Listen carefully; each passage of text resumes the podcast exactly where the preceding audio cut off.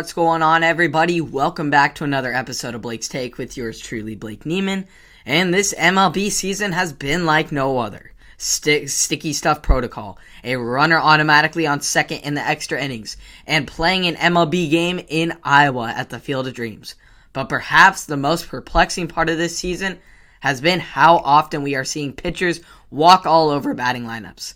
Eight pitchers this season have gone the distance and thrown a no hitter, with the most recent coming from the Arizona Diamondbacks rookie left hander Tyler Gilbert, who threw no hit the San Diego Padres elite lineup in his first career start on Saturday night. Gilbert becomes just the fourth player ever to throw a no hitter in his first career start, with the last coming by Bob Holloman in 1953. Like I said, Gilbert's no hitter was the eighth in the ML 2021 Major League season, which ties the all time record of most no hitters thrown in a single season, which was set in 1884. But just when you think that it, this is such a rare occurrence, the very next day, Triston McKenzie came within four outs of throwing just the 24th perfect game in MLB history. Had McKenzie been able to complete the bid for history, then his would have been the first perfect game in the major leagues since Mariners Felix Hernandez achieved the rare feat exactly nine years ago on August 15th, 2012. McKenzie retired the first 23 Detroit Tigers he faced on Sunday until Harold Castro lined one to right field with two outs in the eighth inning. His final stat line for the game was eight innings pitched, 11 strikeouts, no walks, and just one hit allowed. That stat line still speaks even more volumes to how much pitchers have been able to accomplish this season and how little hitters have been able to. As far as lineups go, there seems to be some that have struggled more than others, with the Mariners, Rangers, and Indians both being no hit twice this season. Back then, if a hitter hit for 2 240 batting average, it would have been a disappointment. Yet now, that's above average as there has only been 7 teams hitting above 250 and 12 teams hitting at least 240. Through June, the league was hitting an all-time low 236 batting average. In 1968, the league hit 237 after the 1968 season. And that, that resulted in the MLB lowering the mound and tightening the strike zone. Pitchers had simply become too dominant. We're right back in the same spot. While it seems the masses would rather complain about the hitters, the simple reality is the pitchers as a whole are simply just too good. All of the previous seven pitchers who have thrown no hitters this season in 2021, they have all kind of stuff that would have been made them elite pitchers several def- decades ago.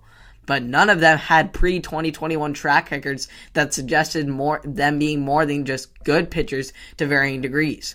Pitching is better than ever before in 2021, which furthers the problem baseball has with the lack of in game action that we've been discussing now for a while.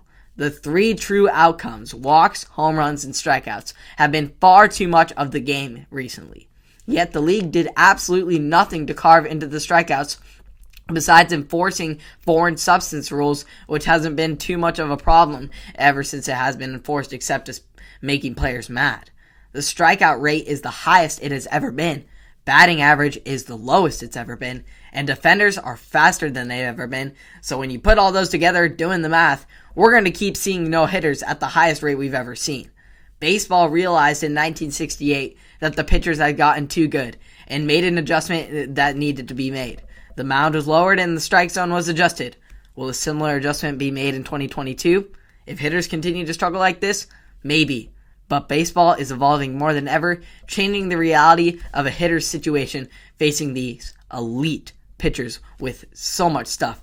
99 miles an hour fastballs, over 100 with Jacob DeGrom, and then you come at you with a 90 mile an hour slider. It's dang near impossible for a hitter to get his pitch and drive it where he wants to.